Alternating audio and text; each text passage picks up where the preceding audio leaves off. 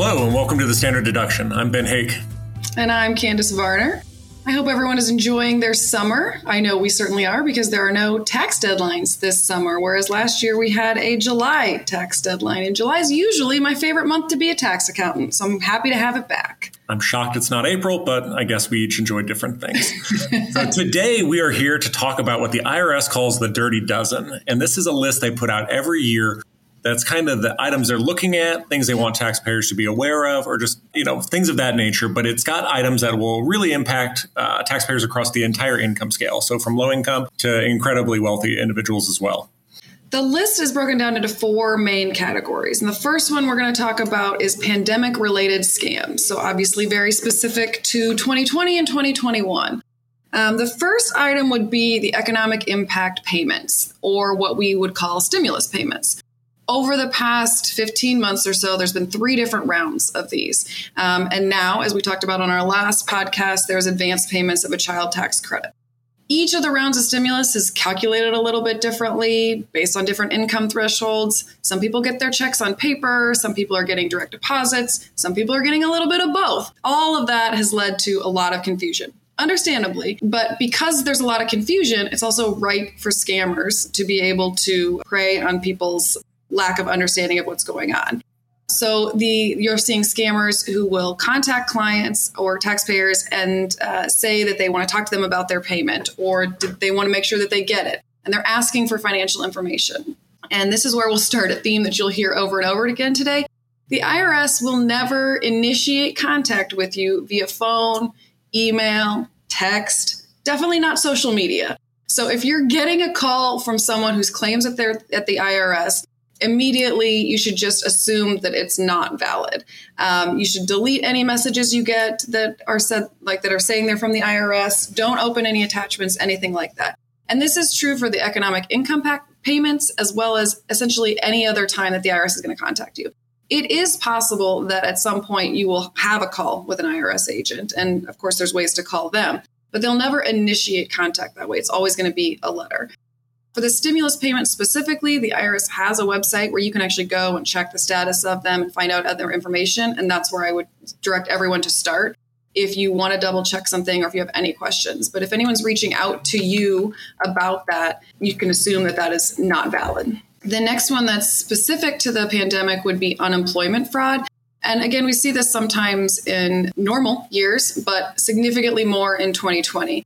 Uh, essentially, when the pandemic first hit, all of the state's unemployment offices across the country were just bombarded with claims, rightfully so. And they're trying to balance um, an overworked system with getting money to the people who need it as soon as possible. And that's always a difficult balance. The information you need in order to file unemployment is sometimes personal data that scammers already have access to. So we're seeing a lot of false claims being sent through state departments of labor someone filed an unemployment claim on my behalf. I was notified by our HR rep. I'm pretty sure I still work here, but I could be wrong.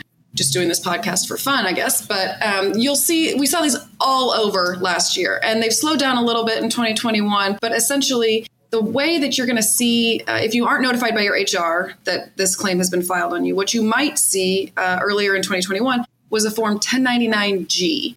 And what that is, is basically like any other 1099 you receive related to your taxes that shows the total income that you should report on your tax return. So we had clients receive these saying, I got this, but I didn't actually file unemployment and I definitely didn't receive any unemployment benefits. So that's a tip off that there was a fraud claim or a claim filed under your name that was not valid. So, two things to know about that. One, reach out to the State Department and try to get a corrected version, or at least let them know that that was not accurate, that that claim was filed.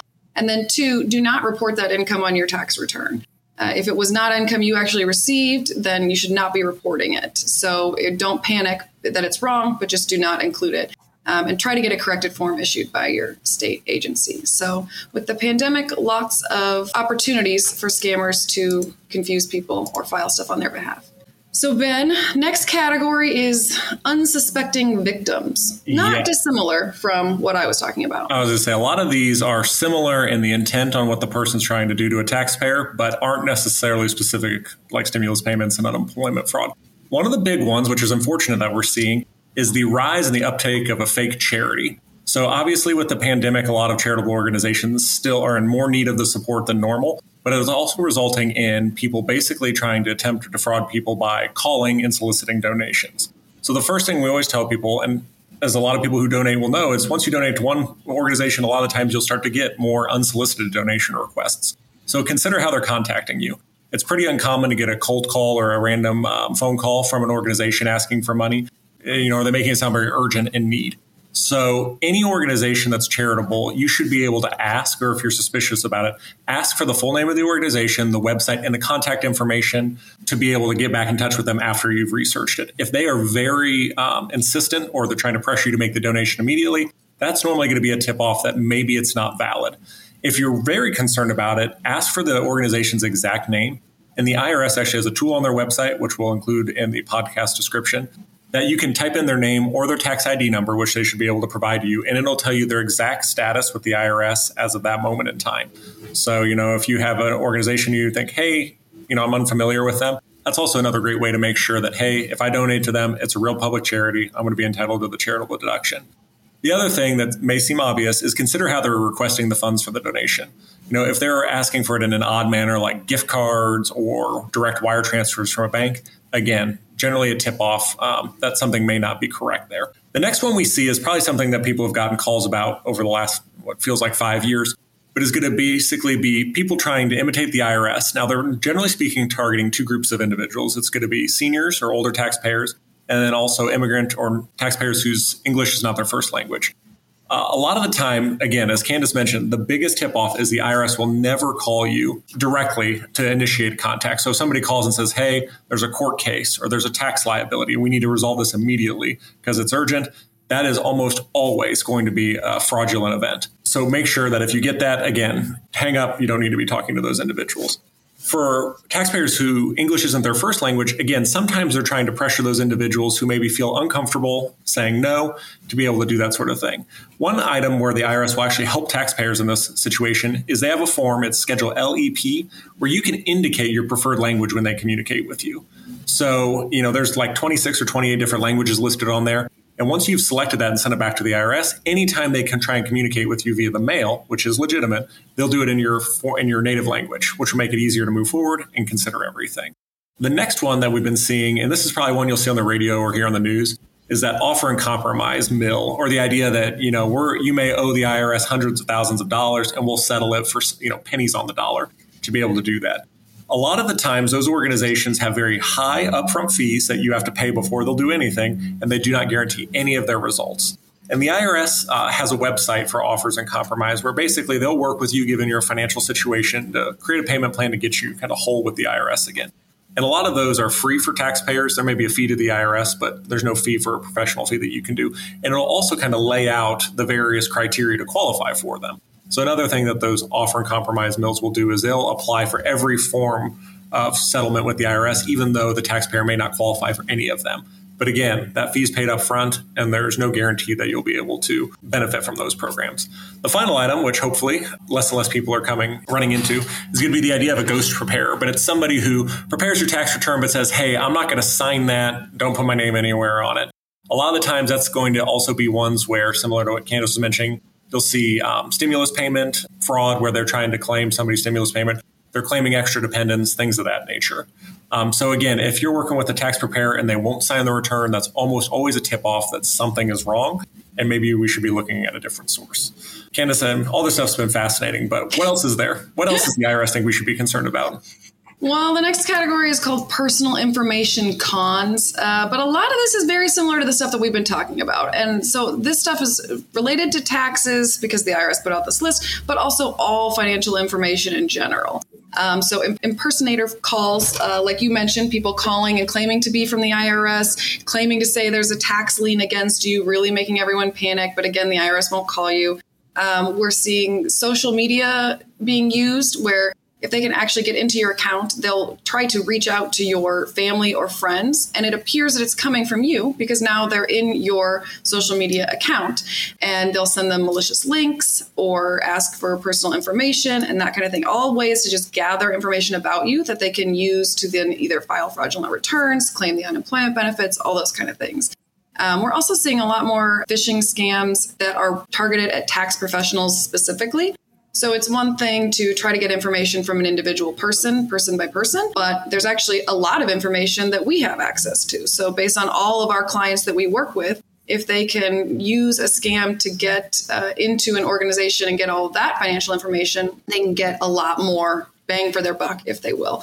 Um, now, all of us here obviously know that the IRS will not be emailing us, so that's a little bit easier for us to know than the average taxpayer. But it's still important to look out for and talk to your IT department and have good policies in place and make sure that there are restrictions and gatekeeping to get into the organization's information. Not specific to tax, but just generally in financial institutions, we're seeing more uh, ransomware issues. You're probably seeing those in the news too. So they're definitely going after uh, companies and institutions more so than individuals now to try to get uh, a larger scope. So all of those things, just things to keep in mind as you're interacting, using social media, taking calls, all that kind of stuff. Ben, our last category abusive arrangements. That sounds pretty exciting. Well, yes. uh, so this is probably of the dirty dozen where we see the most change because this is going to be the you know quote unquote cutting edge of uh, tax arrangements where uh, people, you know, attorneys and CPAs will have devised a method with which to get a tax benefit that maybe is outsized for what you're doing. You know, the ones that are very frequently brought up nowadays is going to be the idea of a conservation easement, which is when you invest in a piece of land that's subsequently donated. So you may invest, you know, a dollar and be able to get a charitable deduction in excess of, you know, four or five dollars. So your tax savings are greater than the amount you paid.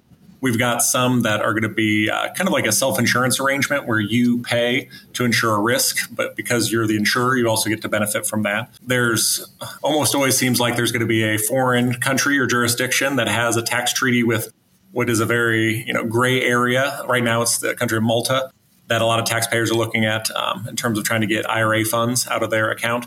And then the other one is going to just be claiming benefits you're not entitled to. So there's a variety of credits for research and development, green energy, all sorts of things like that.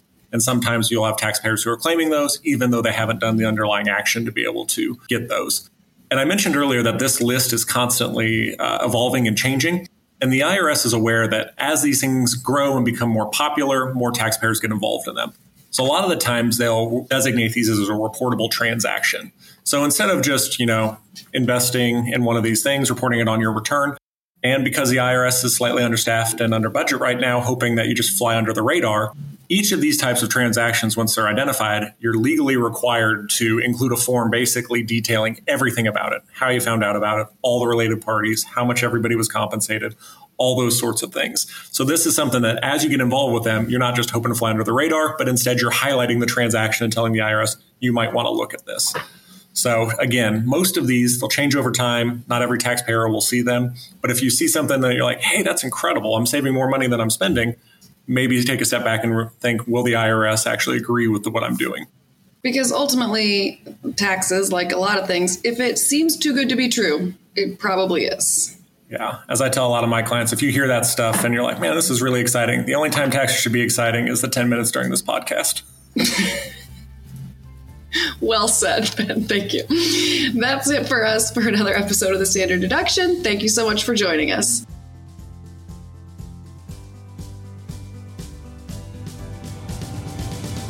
This commentary is provided for general information purposes only and should not be construed as investment, tax, or legal advice.